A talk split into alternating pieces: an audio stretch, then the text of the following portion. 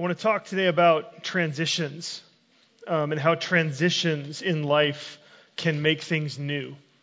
Um, just think a little bit with me, try to enter into this space before we come into the Bible and what it has to say to us. Um, think about the idea of transferring your citizenship from one country to another that act gives the person who transfers, like if a refugee comes in and becomes a citizen of the United States, um, that new citizenship can mean new, obviously, new privileges, new rights, right? Sometimes, like just a, a sense of a new identity that you're, you're different now because you're part of a new country. And all of that leads to a sense of, man, life is going to be different going forward. Life's going to be different. Um, sometimes we feel this even just getting another job. Like transitioning to a new job makes us feel this way. You know, you get a new boss, you're in a new workplace, you're in a new environment, there's new other employees, right? It just feels different to be in this place, and it can kind of make you feel like, at least in your work life, things are new, right? Things are different. Um, I know for me personally, transitions in my life where we've moved, obviously getting married, having children, um, getting a different job, or moving from one type of work to a totally different kind of work. Um, these often for me have been times where I've said, oh, wow, like here comes a big transition. What am I like now that's different from the last transition that I went through?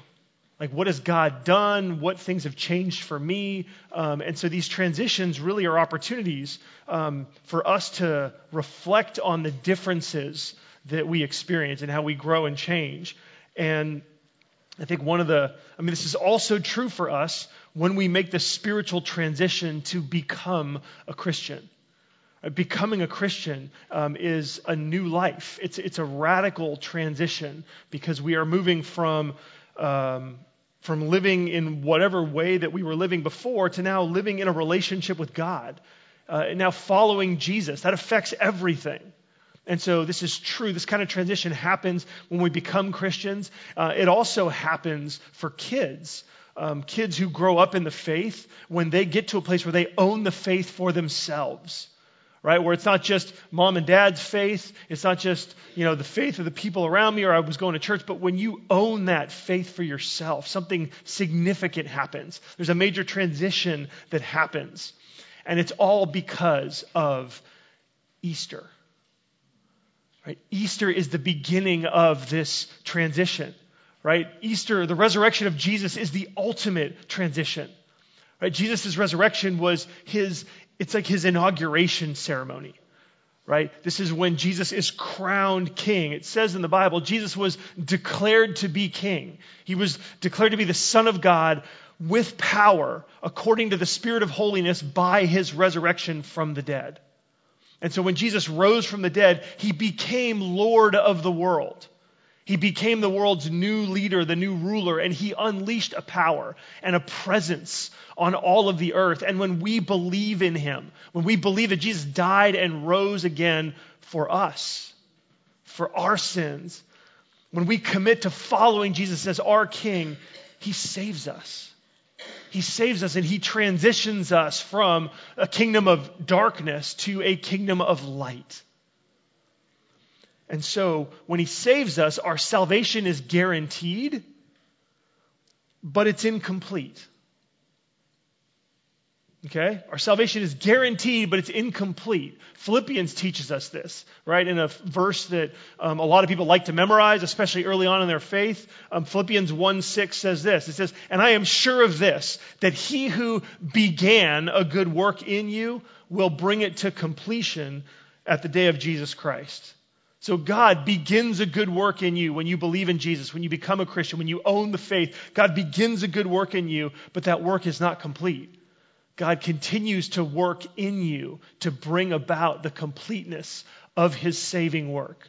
So it's guaranteed, but it's not complete. And so this means Philippians 2 in the next chapter in that letter says this, Philippians 2:12 it says work out your salvation with fear and trembling, for it is God who works in you. And so we've talked about this in the, in the series that God gives us this sort of spiritual muscle. He puts a muscle in us, and we've got to work out that muscle. We've got to exercise spiritually. And so the resurrection of Jesus Easter is an invitation to us to live a new life. It's an invitation for us to experience um, the whole life of, there's a whole life of doing that now comes for us as followers of Jesus, where we are living out this new life that Jesus gives us. He gives us this new life and we live it out. And we live it out by the things that we do. And so Romans 6 is teaching us how to live out this new life. Romans 6 is teaching us to practice the new you. And so today we're going to look at Romans 6, where verses 13 and 14 are in your bulletin. We're only going to look at verse 13 today because there's too much there, um, and I have limited time. So we're going to look at Romans 6, verse 13. Let's read this together. It's in your bulletin, it's going to be on the screens. Your bulletin also has a place if you want to write some things down and take notes. I would highly recommend that. I think there will be some things worth writing down. But this is what God's word says to us today. It says, Do not present your members to sin as instruments for unrighteousness, but present yourselves to God as those who have been brought from death to life, and your members to God as instruments for righteousness. So there's a lot here in this verse. Uh, we're going to see three things that will let you practice the new you. First, number one, don't present your bodies to sin. Okay, that's the first point that we're going to see here. In this letter, sin is personified. Okay, personification is a literary term where you give something that's inanimate, you give an idea a personality. You, you treat it like a person, and sin is treated like a person in this letter. It's treated um, as a ruler with a kingdom that's here on earth. It's treated as someone that has power over us. And so this verse is saying, don't obey sin anymore. Okay, the idea is look, don't go to sin and ask, How may I serve you? Don't do that. That's not consistent with a life of following Jesus. Um, presenting your members to sin, it's like going to sin and saying, Stephen Cooper, at your service. What would you have me do? You know, your will is my command. That's what it means to present your members to sin. Why would you do that? Right? Why would you do that? Why would I do that? Why do we do that? Um, and yet, this is exactly what we do every day when we entertain sin filled thoughts. Uh, when temptation comes and we snap, right? When we're in situations and we don't react the right way, we usually don't know. We don't, we don't feel like we're saying, okay, sin, where would you like to take me today? How can I serve you? Usually that's not how we feel. That's not what we're conscious of. But when we make time for temptation, when we savor the taste of sin in our thoughts, in our hearts, um, when we roll the taste and the flavors of anger and jealousy, bitterness, gossip, manipulating others, um, when we spend time with our lusts, I mean, all of this is us presenting ourselves to sin. That's what we're doing. We're presenting ourselves to sin. And this verse says, don't do that. Don't do that. And sometimes the commands come and we're like, well, yeah, great, you can say that, but how? Right? Sometimes for me, so I want to invite you to think the way I do on this if you don't, but sometimes for me, just remembering like this is what I'm doing when I sin actually does keep me from wanting to do it right? Thinking about the fact that here I am presenting myself as an obedient servant to sin. Like, wait, wait, I don't want to do that. Like, far be it from me. I don't want to do that. And so, it, so it's saying, just don't do that because sin will use you for unrighteousness.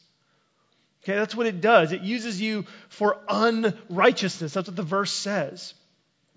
And unrighteousness, it's a, it's a really powerful word. It's become kind of a religious term, and we don't really, it's, it's a little bit heady. Um, it's, it's connected to so many things. It's really a powerful word. Um, unrighteousness is when we advantage ourselves to the disadvantage of others.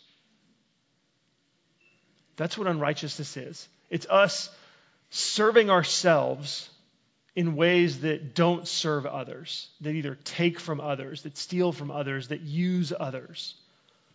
Uh, that's what unrighteousness is. And this is what sin does it puts us first in life, it puts us over everything and everyone else.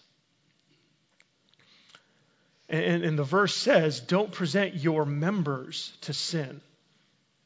And so this is referring, it's, this is talking about the members of your body the different parts of who you are. Um, and so it's, it's, it would be like don't present your mind to sin, meaning your thoughts. Right? Don't present your thoughts and the capacity that you have to think. Don't spend your time thinking in ways that sin would want you to think. Right? Don't present your mouth to sin. This involves your words. And the words that you use, you can present your mouth to sin and obey it. Don't do that. Uh, don't present your hands to sin. Your hands could be like how you, what you do, the things you do, and how you treat other people. Don't present your eyes to sin. What you look at, what you pay attention to, what you focus your gaze on, what's important to you, is often indicated by what you're looking at, what you spend time looking at. Um, and God is saying, look, see what you're doing here in all the different ways of your life and all the different members of your body, you have the capacity to present them to sin and obey sin. Stop. Stop.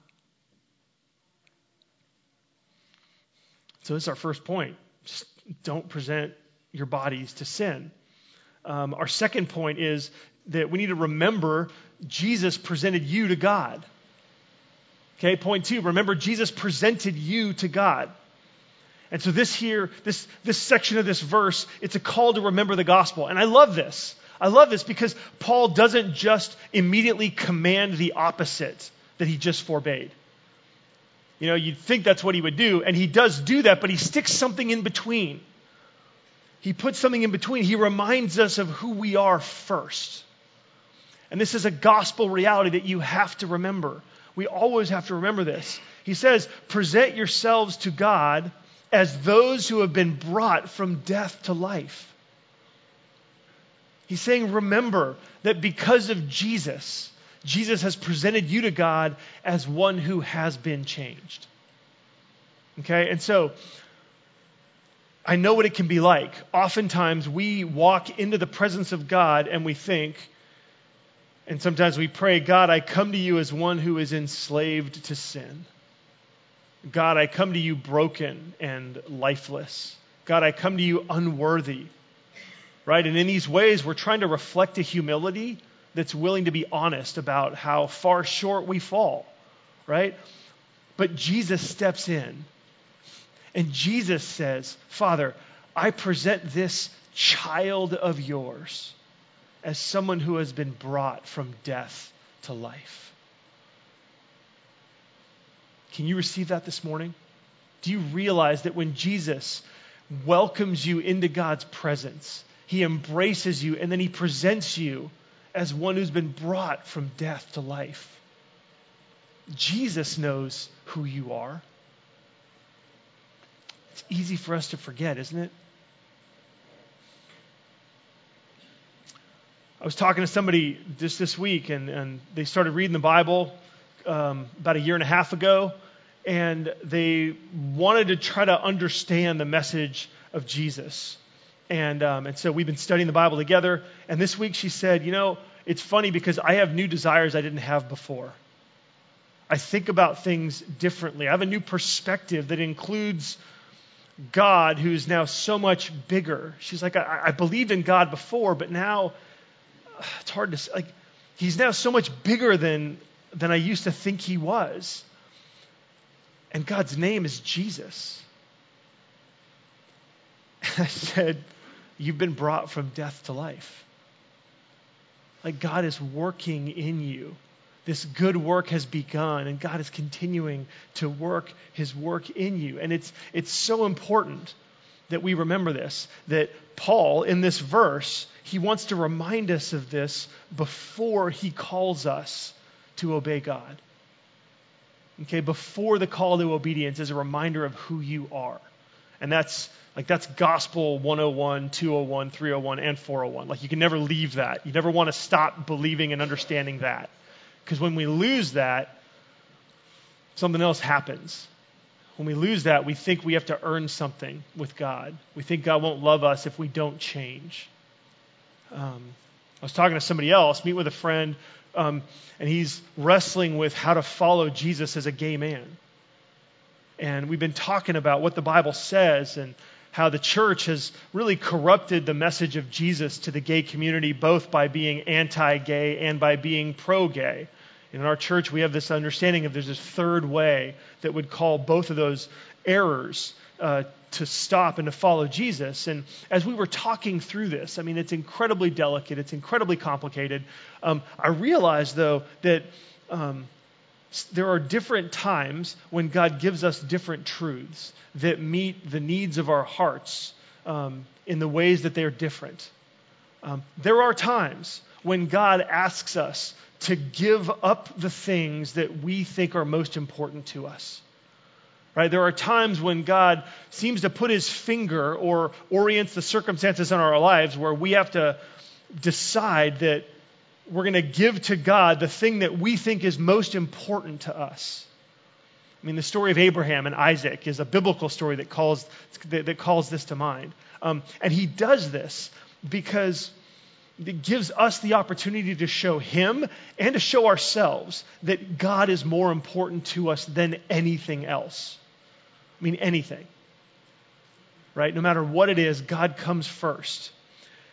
Man, that is such an empowering experience to go through that process, to be challenged with something that you want and have to give it up for God.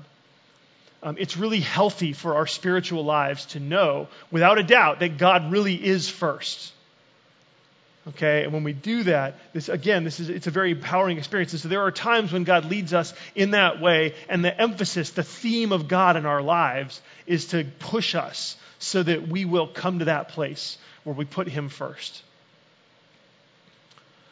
Sometimes God has a different emphasis in how He is shepherding our hearts. Sometimes God has a different focus um, in our lives. Um, you know, it's uh, like one of the illustrations that we talked through was that you know if someone is coming into the emergency room with a gunshot wound and they're they're they're, they're in danger of bleeding out from their abdominal cavity. Um, if the ER doctor would notice that the patient on the table has a broken ankle and would rush to try to fix the break and, and to reset the ankle, That'd be stupid. It'd be foolish, right? I mean, nobody in their right mind would do that because if this is a life-threatening, you know, life-threatening injury, you fix that first. Right? Well, so sometimes God's emphasis in our lives is that we would learn and we would reinforce and experience that God loves us before we make any progress of spiritual growth in our lives. There are so many people who don't understand that. And these are people that need to know, they need to understand that God wants us to live with assurance that in our struggles, God loves us. He doesn't love us only when we fix ourselves, right? He doesn't love us, un, you know, he, it's not that He withholds His love until we overcome our struggles. Um, and there are moments there are moments when God just wants us to know look, we will deal with everything. But first, you're my child. First and foremost, I love you. Um, when the prodigal son came home, the father ran down the road to see him. And the son had a speech prepared he had a speech that he'd been working on. Father, I've sinned against heaven and in your sight. And, and the father interrupts him and says, Bring the best robe and put it on my son. Shoes for his feet because slaves are barefoot. Put them on. Get a ring for his hand because he is my son and we're going to celebrate. And this is the heartbeat of God. This is His love for us that embraces us and celebrates before anything else is addressed.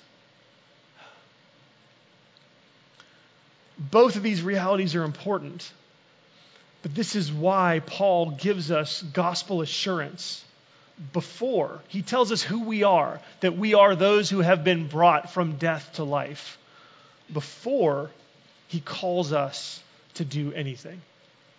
Okay? And so that's the second point is to remember. Remember, Jesus presented you to God blameless with great joy. So our third point is then present your bodies to God. Now we present our bodies to God. So again, we don't go to sin on the throne, but we go to God on his throne and we say, How may I serve you? The questions that we stop asking sin, we now ask God. Right? Father, I am Stephen Cooper. I am at your service. What can I do for you today? I mean, this is what it's saying. This is what the text is saying. When we do this, presenting yourselves to God, it produces righteousness, right? The opposite of unrighteousness. And again, the definition, just in reverse righteousness is you being willing to disadvantage yourself for the advantage of others.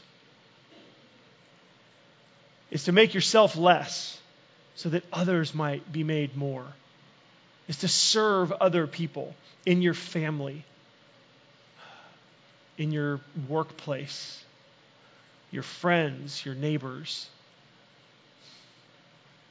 And again, the verse says, present your members to God. Again, the members are the parts of your body. So present your mind to God. It involves your thoughts. Think God's thoughts after Him. Uh, present your mouth to God. Let your words reflect His truth and love. Present your hands to God, how you treat others and the things that you do. Present your eyes to God. Offer your eyes to God as willing servants. God, I want to look at what you want me to look at. I want to gaze and focus and pay attention to who you are and what you're doing and your perspectives uh, in my life in the world, in the people around me. I mean, we have choices every day, all day long. And, and the question is, who will you present yourself to? I mean, that's what this verse is getting at. Don't present your members to sin for unrighteousness, but present your members to God for righteousness. Um, the last thing in this passage um, was shocking to me when I first read it. I didn't believe it at first, and then now it's sort of become, it's sort of exploded into something that's, it's, it's, it's revolutionary. Um, I was studying this passage in college, so this is a long, long, long, long time ago. Um, I was in a Bible study, and we were going through the book of Romans, and there was this Russian gal in our study. Her name was Svetlana she was always at the study, but she hardly ever, like, she never said anything. She had an accent, so maybe that was part of it. Um, but she just hardly ever shared anything. And when we were studying this verse, we're talking about this verse, we're, we're wrestling through it, we're talking about how to apply it to our lives, she spoke up. And uh, she was confused because in her translation, she had a Russian translation of the Bible. And in her translation, she said, She's like, she said, my version says, do not present your members to sin as weapons for unrighteousness. And then present your members to God as weapons for righteousness. And I was like, well, that's interesting. I wonder why it says that. you know, and so I went back and looked, and, um, and she was right. She was right. Every other place in the Bible where this word is used, it's actually translated weapons. And so let me just show you a couple of them from 2 Corinthians. Um, in 2 Corinthians 10:4 it says, "For the weapons of our warfare are not of the flesh, but have divine power to destroy strongholds." And then 2 Corinthians 6, verses 6 and 7. By purity, knowledge, patience, kindness, the Holy Spirit, genuine love, by truthful speech, and the power of God, with the weapons of righteousness for the right hand and for the left. And there's other places too, like when Judas shows up in the garden with Jesus to, to arrest him, it says they showed up with weapons. Right? And so so this verse is actually saying, do not present your members to sin as weapons for unrighteousness, but present yourself to God as those who've been brought from death to life, and your members to God as weapons for righteousness. What does this mean?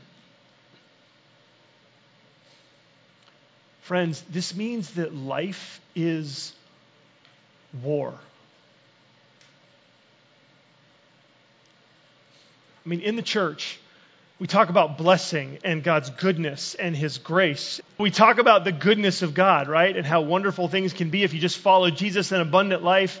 And this is one of these passages that it seems like the translators might have even glossed over the reality here that life is war, that life is difficult, that this is not always a simple choice. I mean, although it is right? It's a simple choice. Who are you going to obey? Who are you going to present yourself to? But what's at stake here? This is war. This is war. There are two kingdoms on earth. Both sin and God are reigning over kingdoms that are at war with each other. And both kingdoms are trying to extend their boundaries into the other's domain both kingdoms are trying to take over the world. And the weapons that each uses are people.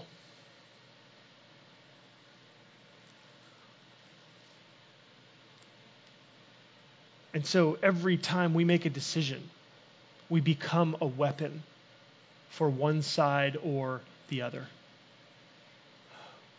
every time we make a decision about how we're going to treat someone else, of how we're going to act, how we're going to speak, even what we're going to think about, we become a weapon for one kingdom or the other. Now, what sin does, um, when sin uses us as weapons, um, sin says to us, usually it, it doesn't initially say you should try to do the greatest evil that you could possibly do. That's not usually sin's tack, at least not at the beginning. Sin typically begins with saying to us, you know what? You matter. You matter. How you feel is important, and how you think is important. And the reality is that nobody else understands what it's like to be you. No one knows how much you're suffering. No one knows how difficult it is to be you. No one knows how hard it is and what you have to deal with. And so it's okay for you to react these ways. Like it's understandable. I mean, come on, look at all that you've been through. Anybody who really understood your perspective um, wouldn't blame you for reacting in these ways, wouldn't blame you for lashing out wouldn't blame you for medicating your pain, wouldn't blame you for coping the way that you do.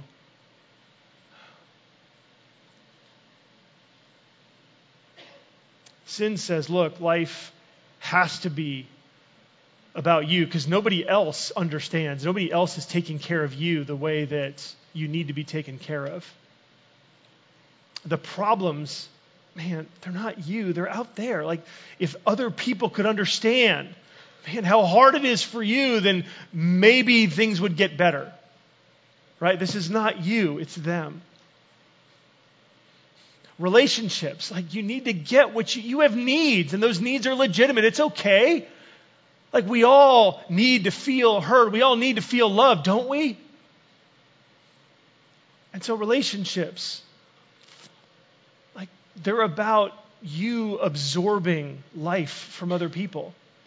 It's about you taking the praise and the affirmation. It's about you being served by others because like you deserve it.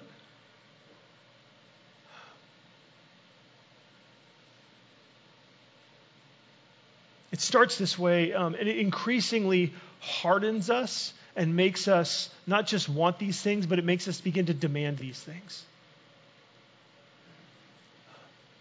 We want what we want and the way that we want it.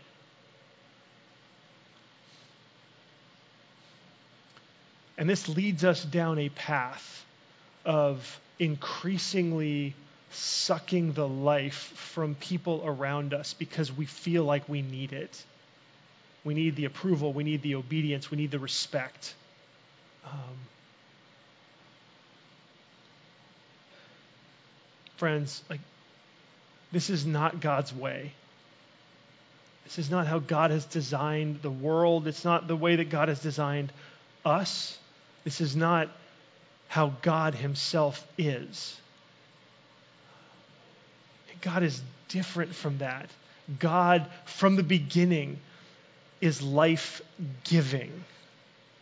Life comes out of God and into others.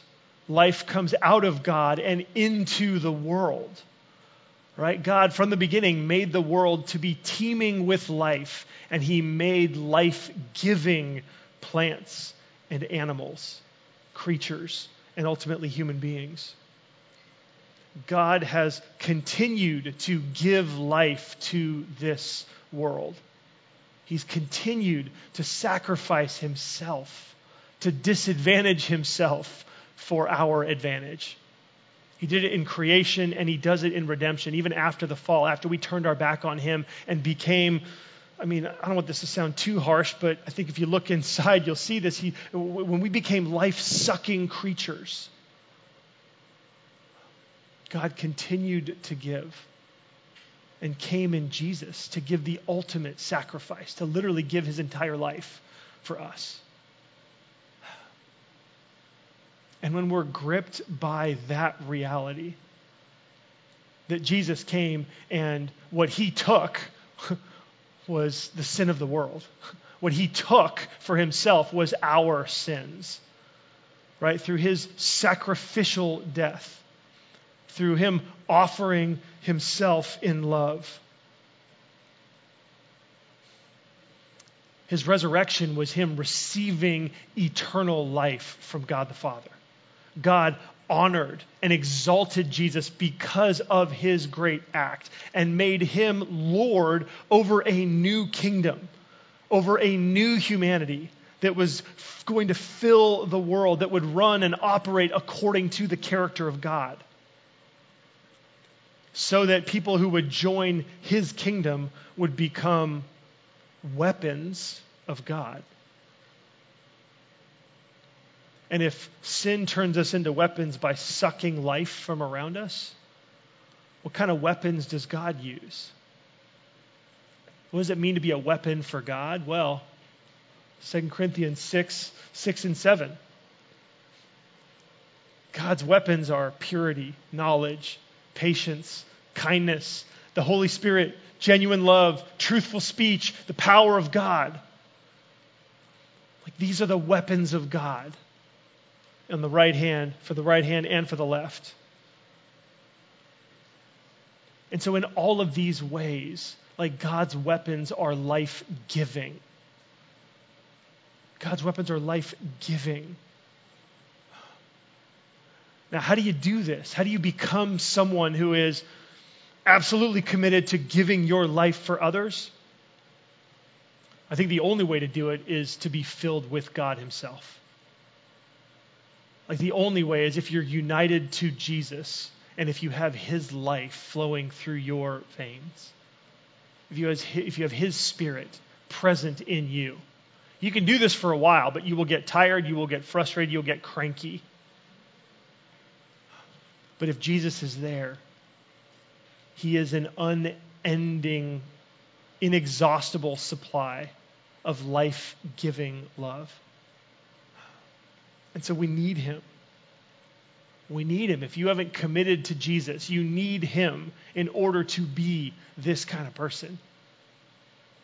Um, and the great news is that he gives us this as a gift. For those of you who are Christians and you're like, oh man, I feel tired. Well, we got to spend time with Jesus. It's when we spend time with Him that He fills us up. And so, um, for us, I mean, the application is simple. At the beginning of the day, rehearse this verse, right? Tomorrow morning, when you wake up, say, I am not going to present myself to sin as a weapon for unrighteousness, but I'm going to present myself to God as one who's been brought from death to life. And I'm present my members to God as weapons for righteousness. If you do that at the beginning of the day, if you spend time in the presence of God just rehearsing this verse, it will transform you. You'll have a moment that will last. Maybe it'll last five minutes. Maybe it'll last four hours. I don't know. Maybe it'll last all day. Um, if it fades, do it again. Remember this verse again. Like, oh, wait, I'm not presenting my life to sin. I'm not presenting my members to sin, but I'm presenting myself to God because He's changed me. So let's rehearse this verse this week at the beginning of every day and then in the moment of temptation. And it's been so encouraging for me when temptation comes as I've been getting ready for this sermon, just to be able to, when temptation, when the thoughts come, those thoughts that I will dwell on, those thoughts that take hold of me, that lead me to bitterness or anger or frustration or lust, to be able to say, no, I'm not giving myself to sin. I'm going to give myself to God. I mean, this is what brings us new life.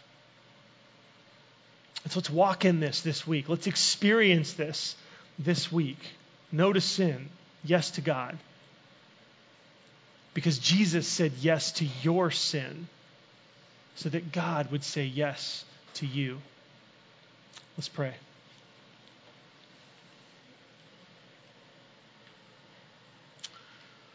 Jesus, we confess, we confess that we have presented our bodies, our lives, our members to sin. And we're turning from that. We're turning again to you. And so rescue us and remind us that you have brought us from death to life. And help us to take the simple act of presenting ourselves to you, saying, Jesus, we want to honor you, we want to follow you. Help us to do that this week, every morning, and in the moments of temptation. And Jesus, for those who are here and they haven't committed to you yet, draw them near so that they would become weapons of your glorious kingdom of love and peace and joy, so that they might give life to others. Let them commit to you, confess their sins, and find life in your name. Amen.